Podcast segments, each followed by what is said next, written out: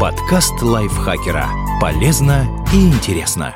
Всем привет! Вы слушаете подкаст лайфхакера. Короткие лекции о продуктивности, мотивации, отношениях, здоровье, обо всем, что сделает вашу жизнь легче и проще. Меня зовут Ирина Рогава, и сегодня я расскажу вам про шесть вещей, которых не стоит ждать от брака. Первый пункт – свадьба спасет отношения. Многие воспринимают обряд бракосочетания как пластырь, которым можно скрепить разваливающиеся отношения. Именно поэтому предложения пожениться нередко делаются после попытки расставания. В памяти еще живы ощущение конфетно-букетного периода, и штамп в паспорте призван все откатить к тем приятным моментам. Считается, что после свадьбы все изменится. Но это не так. Отношения строятся на взаимодействии двух людей. Если до брака в них не было внимания, уважения, доверия, партнеры не считали нужным выполнять обязательства, мало что изменится после свадьбы. Если это и произойдет, то не из-за штампа в паспорте, а потому что кто-то пересмотрит свое поведение. Но шансы на выигрыш здесь как в лотерее, а ставки слишком высоки. Скорее всего, пластырь действительно сработает, но ненадолго. Эйфория праздника поможет проще воспринимать недостатки друг друга и с удовольствием примерять новые роли.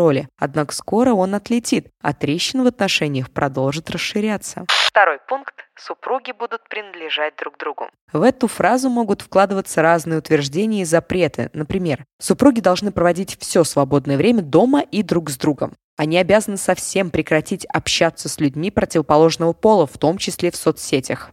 Нет ничего особенного в том, чтобы читать переписку друг друга хобби для холостых, а в браке нужно, наконец, повзрослеть и отказаться от увлечений в пользу семьи. Звучит не так романтично, как кажется на первый взгляд. Если кто-то действительно хочет, чтобы партнер после бракосочетания лишился всех интересов и увлечений, то он выглядит не влюбленным, а сумасшедшим. Каждый человек нуждается в личном пространстве и времени. Кто-то больше, кто-то меньше. И у него должно быть право на это. Человек после свадьбы по-прежнему принадлежит себе. Крепостное право отменили более 150 лет назад, так что вопросы «кто», «кому» и «что должен» решаются переговорами. Это сложнее, чем взывать к вековым традициям, гендерным ролям или личным убеждениям, но продуктивнее. Пункт третий, супруги будут всегда соглашаться друг с другом. Даже у людей с очень близкими взглядами мнения по разным вопросам могут расходиться, и это нормально. Когда речь идет о неключевых для отношений вещах, разногласия вряд ли что-то испортят. Разве что кто-то из партнеров будет подавлять свою половинку, вынуждая скрывать свое мнение. Возможно, жертва манипулятора и начнет все время кивать и соглашаться, но счастливое для обоих супружество выглядит явно не так. Бывает, что на каком-то этапе партнеры высказывают разное мнение о фундаментальных вещах. Например, один хочет ребенка, а второй нет. И здесь уже закрыть глаза на расхождение во всех взглядах не получится. И выход из этой ситуации тоже заключается не в давлении, манипуляциях и уговорах. Честнее будет все обсудить и в случае непримиримых разногласий разойтись. Муж будет зарабатывать, а жена обеспечивать уют. Прежде всего, речь идет о родительском сценарии или том варианте взаимодействия, который каждый из супругов придумал себе в голове. Такое случается даже у пар, которые долго жили вместе перед тем, как поставить штамп в паспорте. Внезапно стереотипы начинают перевешивать договоренности. Например, партнеры могли много работать и поровну делить домашние обязанности. Но после свадьбы муж требует, чтобы жена полностью освободила его от работы по дому, потому что это женское дело. Или наоборот, Женщина может ждать, что мужчина возьмет на себя содержание всей семьи. В действительности нет никакого распределения обязанностей по умолчанию. Разве что делегировать род не получится. Здесь напрямую задействованы половые органы. Все остальное – вопрос договоренностей. Никто не обязан обслуживать или обеспечивать другого взрослого человека. Исключение требования закона, например, алименты. Можно распределить дела между собой любым способом или привлечь к ним приглашенных специалистов за деньги. Справедливое разделение задач сделает климат в доме благоприятным, что подтверждают исследования. Пятое. Секс в браке по первому требованию. Для секса против желания в браке существуют разные эфемизмы. Супружеский долг, супружеские обязанности. Но надо называть вещи своими именами. Это сексуальное насилие, и оно не перестает таковым считаться даже после свадьбы. По данным на 2002 год, как минимум 23% женщин в России стали жертвами семейного насилия из-за давления или угроз. 70% жен периодически соглашаются на секс, когда им этого не хочется. Причем 20% из них делают это часто. Для мужчин такой статистики не существует, хотя это не отменяет самой возможности принуждения к интиму по отношению к ним. Одна из причин миф о том, что мужчина всегда хочет секса. Даже если он только что сдал годовой отчет и в течение следующей пятилетки мечтает в кровати только спать. 60% мужчин и 50% женщин полагают, точнее полагали в 2002 году, что изнасилование в браке просто невозможно.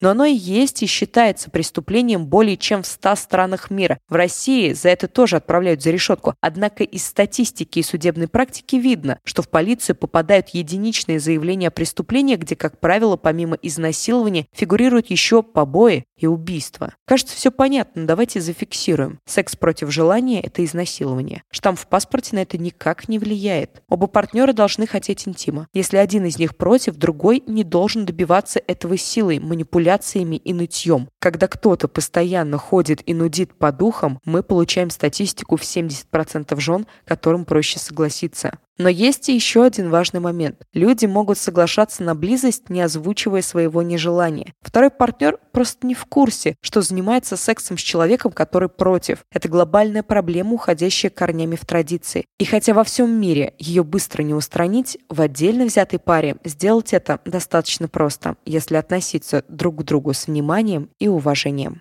И шестая вещь – брак станет гарантией счастья. Свадьба не страхует ни от печали, ни от одиночества. Для многих пар брак-сочетание становится следующим шагом в развитии отношений, и они чувствуют себя счастливыми в статусе мужа и жены. Однако люди женятся и по другим причинам. Например, из-за давления со стороны или в стремлении, наконец, съехать от родителей. Изначальную проблему в этом случае брак решит, но может подкинуть новых, если сами отношения не радуют. Из сказок мы знаем, что за свадьбой следует обязательно «и жили они долго и счастливо». В жизни таких гарантий вам никто не даст. Делитесь, пожалуйста, этим подкастом, чтобы люди не забывали. Для счастливой совместной жизни нужно прежде всего любить, уважать и слушать друг друга. А уж со штампом в паспорте или нет – личный выбор каждого.